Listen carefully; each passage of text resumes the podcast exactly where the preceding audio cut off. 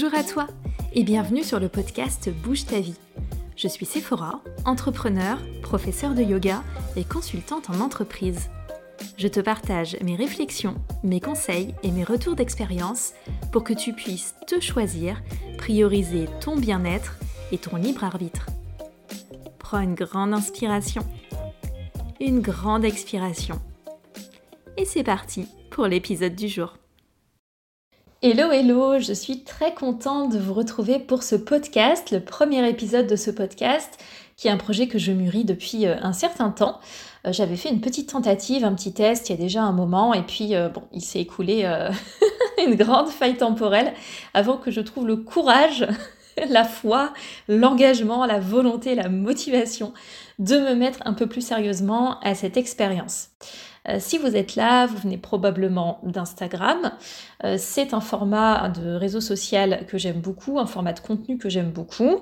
Alors, euh, comme tout le monde, j'ai une petite relation amour-haine avec Instagram parfois, mais je l'aime beaucoup plus que je ne le déteste quand même. En tout cas, l'utilisation que j'en fais me, convient et m'apporte un certain nombre de bénéfices. Mais c'est vrai que le format est relativement limité pour partager. au moment où je suis en train là d'enregistrer, on est ben, toujours, euh, toujours dans une pandémie, toujours avec des perspectives de sortie de cette pandémie qui sont euh, un, petit peu plus, un petit peu plus claires, mais qui restent quand même très confuses. et, euh, et, je me dis que c'est peut-être l'occasion de trouver des formats un petit peu plus humains dans lesquels on puisse avoir un petit peu plus l'illusion, j'espère un petit peu plus que l'illusion de, partager, d'échanger. Euh, alors bien sûr, j'ai de la présence humaine euh, par mes cours de yoga en direct, mais euh, on est quand même beaucoup plus concentré sur notre pratique qu'autre chose. On n'est pas en train de papoter dans tous les sens. Donc c'est quand même un format qui est voilà, qui n'est pas satisfaisant d'un point de vue d'un point de vue relation humaine. En tout cas, au bout d'un an, plus d'un an à, pratiquer de cette façon, on, commence à manquer de certaines dimensions et j'avais envie de pouvoir proposer d'autres sujets, d'autres façons de partager un petit peu différentes. Et du coup, si tu viens notamment d'Instagram, tu as pu remarquer que ces derniers temps, j'ai axé un petit peu plus mon contenu sur le sujet de la motivation, se motiver à faire du sport. Euh, et derrière se motiver à faire du sport, je crois très sincèrement qu'il y a un sujet de motivation plus global, la motivation dans sa vie.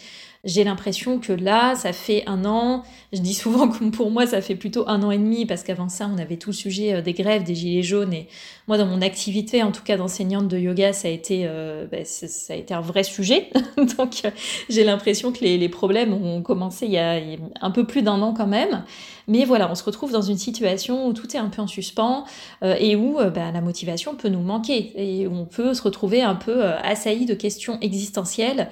qui suis-je Où Que fais-je dans la vie Pourquoi À quoi bon euh, je me lève, mais pourquoi Je m'habille, mais pourquoi euh, Quels sont mes repères Je n'en ai plus. Euh, tout peut sembler assez pesant, assez oppressant ou assez frustrant. Après, on a tous et toutes nos façons de, gérer les choses.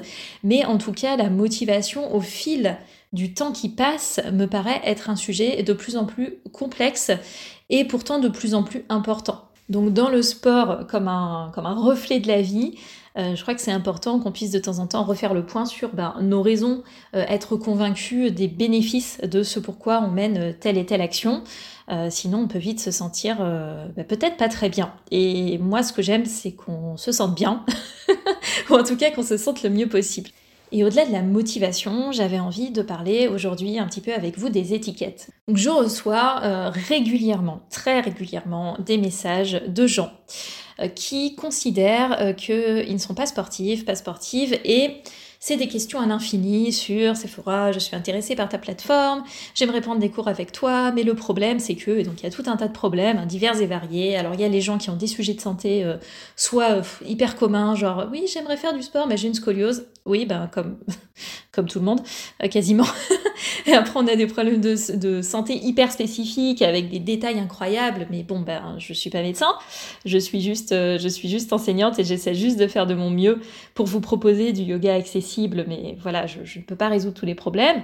Mais on a aussi, euh, derrière tout ça, en fait, une crainte de mal faire, de ne pas trouver ce qui nous convient, de penser qu'on ne peut pas gérer l'intensité, qu'on ne peut pas gérer l'amplitude de mouvement parce qu'on n'est pas assez souple, parce qu'on n'a jamais fait de sport ou parce que on en fait un petit peu mais on a peur du regard de l'autre une fois qu'on est, je sais pas, avec caméra ou même sans caméra parce que je propose aussi des vidéos qui sont bah, qui, sont pas en direct, donc des vidéos préenregistrées que vous faites chez vous dans le confort et l'anonymat le plus total, et pourtant ça génère quand même de l'inquiétude. je pense donc qu'il y a une réelle envie de faire du sport, il y a une réelle envie de trouver cette motivation et de trouver le déclic, parce que sinon les gens ne viendraient pas m'en parler. C'est-à-dire quel serait l'intérêt euh, J'imagine pas les gens juste se dire tiens aujourd'hui qu'est-ce que je ferais? Je vais choisir cette personne sur Instagram et je vais lui faire perdre son temps en lui posant des questions dont j'ai rien à faire des réponses. Non, c'est pas possible. Donc je pense qu'il y a une réelle envie, mais ça me donne la sensation de là où je suis que euh, les personnes sont comme piégé.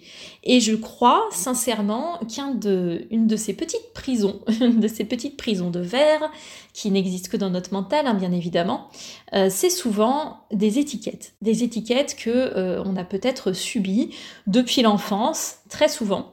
Et du coup, c'est l'occasion pour moi de vous raconter une petite histoire.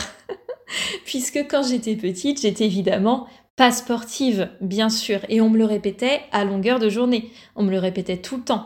Ou quand on ne me le, on, me le disait pas, on me disait autre chose, on disait Sephora est une intellectuelle, Sephora n'est pas manuelle, Sephora a peur du ballon, j'ai totalement peur du ballon, ne me jetez pas un ballon, je, je, ne sais pas quoi en faire, je ne sais pas le rattraper, euh, je ne veux pas le rattraper surtout, ne, ne faites pas ça, quelle torture. Non mais sérieusement, euh, c'était tout le temps la même histoire depuis que j'étais toute petite, donc effectivement, euh, j'ai eu une enfance où euh, ben on m'a favorisé beaucoup euh, sur la lecture, sur tout ce qui était intellectuel, sur la musique, sur plein de choses. Mais le sport et, l'utilisation du corps finalement, le fait d'avoir une conscience corporelle et de savoir utiliser son corps et d'être confronté à des choses corporellement, ça ne m'est jamais arrivé. Donc oui, je me suis retrouvée avec cette étiquette intellectuelle, sauf qu'une fois qu'on me l'a bien mise sur le front, je ne pouvais plus m'en sortir. je ne savais même pas comment faire et dans ma tête, c'est devenu très vite, je suis du côté intellectuel. Tout ce que je peux faire, c'est essayer d'être du coup euh, la, meilleure élève possible. Je, ne peux que essayer d'être intellectuellement la plus forte possible. Donc évidemment, ça génère plein de problèmes de pression, hein, parce que euh, bah, une fois qu'on a choisi son étiquette, euh, bah, il faut y correspondre à l'étiquette. Donc on ne peut plus du coup piocher dans différents univers, on est coincé dans bah, le rôle de l'intellectuel et autant être bon à l'école parce que sinon on, ne sait plus du tout qui on est. Euh, donc je me suis retrouvée avec cette, euh, cette conviction très très profonde, très très ancrée euh, que le sport c'était pas pour moi mon ancien compagnon euh, avait pris l'habitude de me dire que j'étais en kit. Voilà, Sephora elle est en kit, elle est en carton, euh, ça va jamais, euh, elle a mal au dos, elle a toujours mal quelque part, elle ne fait pas de sport. Tu serais parfaite si tu étais sportive. Non mec, je suis parfaite tout court. Juste toi par contre, tu, tu n'étais pas parfait pour dire des choses pareilles aux gens. Ça ne se fait pas. Je vous rassure, mon compagnon actuel est, et très très bien. Voilà, et ne se, permettrait jamais de me dire des choses pareilles.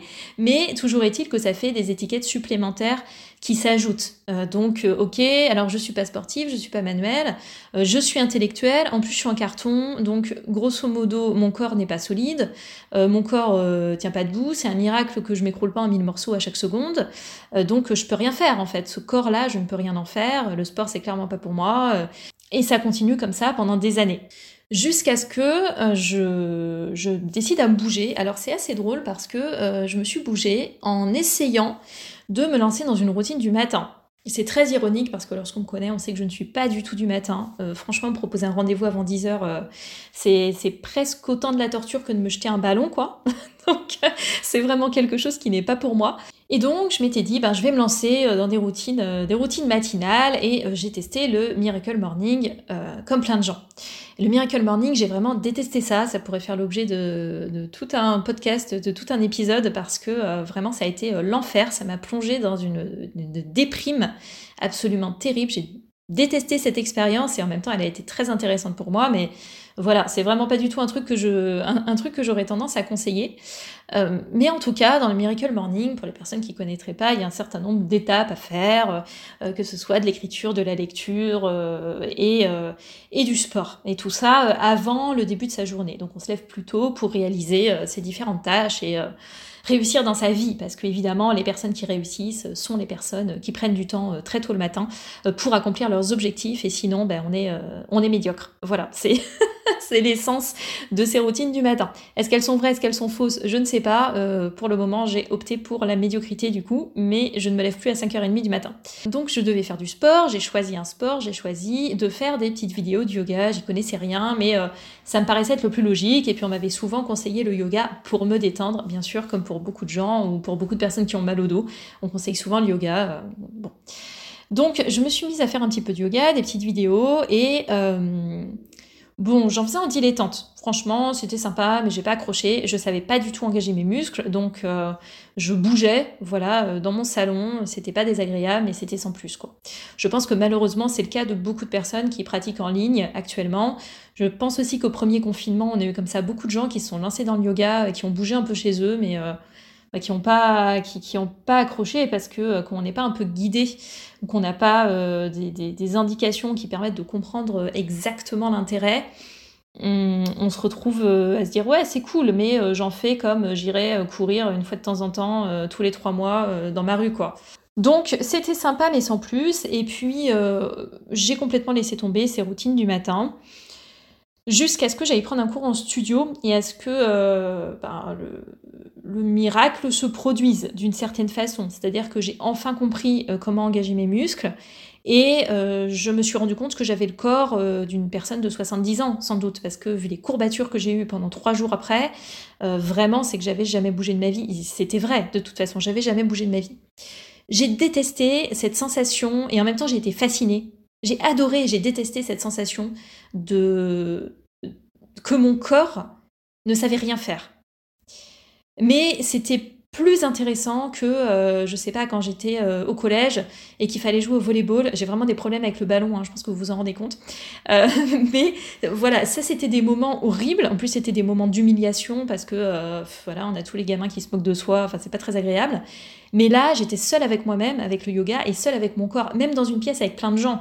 Je veux dire, là, j'étais face à moi-même. Il n'y avait pas de compétition avec les personnes autour. Euh, j'étais juste face à l'état réel de mon corps. Est-ce que j'avais envie de rester comme ça? J'avais pas envie de rester comme ça. Donc je me suis engagée véritablement dans le chemin du yoga. Je l'ai plus fait en dilettante. Euh, je m'y suis consacrée constamment. Je n'ai jamais cessé. Jusqu'à ce que euh, je me retrouve, il y a, je crois que c'était il y a deux ans, à faire une formation sur les bols chantants. Donc je fais une formation bol chantant pour le yoga. Et euh, il fallait se mettre dans certaines postures de yoga, et puis euh, avec deux bols de, fréquences différentes, on pouvait travailler en alternance, un bol puis l'autre, le positionner à différents endroits autour du corps, etc., ou sur le corps, euh, pour accompagner la posture. Donc très intéressant, moi ça fait pas forcément partie de mon... Enfin si le son, j'adore ça, mais cette idée d'utiliser le son pour accompagner le corps euh, avec quand même une notion très forte d'énergétique finalement, ça fait pas partie de ce qui m'intéresse dans le yoga, mais je trouvais ça hyper intéressant d'explorer. Et on se retrouve super tôt le matin euh, à faire, sorti de nulle part, un, un Paschimottanasana, une pince, donc en posture assise, s'allonger sur ses jambes. Et là, donc on est par deux, et la prof dit ah oui, bon, alors euh, en gros, dit Sephora, bon, elle est très souple, donc forcément pour elle, elle peut facilement se mettre en pince, euh, mais pour les autres, vous pouvez faire ceci, cela. Et là, j'ai halluciné. J'ai halluciné. jamais dans ma tête, je m'étais dit que j'étais souple. Jamais de la vie. Quand j'ai commencé le yoga, je tenais pas assise. Je pouvais pas allonger mes jambes. Même en pliant mes genoux, je roulais, je roulais euh, sur mon sacrum, je roulais sur mon dos. Jamais je me suis dit, que je pouvais être considérée comme quelqu'un de souple. Puis j'ai pas non plus une souplesse extrême, hein. il suffit de faire un petit tour sur Instagram pour se rendre compte que euh, j'ai un corps qui est relativement normal. Mais ça m'a fait un ça m'a fait un déclic extraordinaire. Je me suis dit mais incroyable, je viens de me choper une nouvelle étiquette ou une nouvelle possibilité d'étiquette. Si j'en ai envie, je peux la prendre. Je peux la garder, je peux me l'approprier. Cette étiquette, les étiquettes d'avant, la Sephora pas sportive, qui en quitte, qui en carton, qui sait rien faire, qui comprend pas son corps, qui utilise pas son corps, qui saura jamais, ces étiquettes-là n'étaient plus là. Et tout d'un coup, je me retrouvais avec l'étiquette de cette meuf souple qui le matin au réveil pouvait s'allonger sur ses jambes. C'était la révélation. Ça m'a complètement, euh, ça m'a fait remettre en question euh, plein de choses sur aussi ma façon d'enseigner.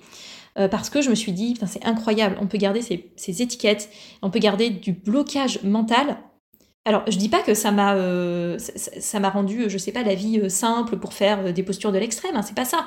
Mais dans ma tête, quelque chose a changé. Et je vois comment ça se passe aussi en cours, quand j'ai des cours en visio, ou quand j'ai des cours en petit groupe, ou que j'ai des cours privés. Maintenant, je suis très attentive à, vérifier si la personne est en train de travailler euh, avec une certaine neutralité ou si elle est en train de ressortir toutes ces petites étiquettes, soit qu'on lui a collé, soit qu'elle s'est collée elle-même, et, de, de, les, et si elle est en train de les mettre sur sa pratique en se disant ah, je fais ça, mais on voit vraiment que je suis pas souple. Et j'essaie de, d'alerter un peu plus là-dessus.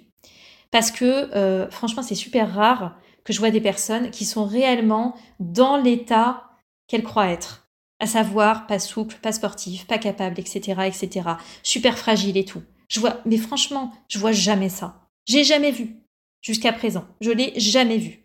J'ai vu juste des personnes qui euh, euh, peut-être ben, avaient pas une bonne conscience de comment faire, ou qui étaient peut-être pas dans un bon mood, qui avaient peut-être pas une bonne énergie, ou peut-être à qui moi je ne convenais pas en tant qu'enseignante. Mais je n'ai pas vu de personnes qui avaient réellement une difficulté, euh, une vraie, un vrai problème de souplesse ou de sportivité. Je n'ai pas vu ça. Et maintenant, j'extrapole ça au-delà du yoga, j'extrapole ça à ma vie, c'est-à-dire que de temps en temps, j'essaie d'avoir un regard lucide.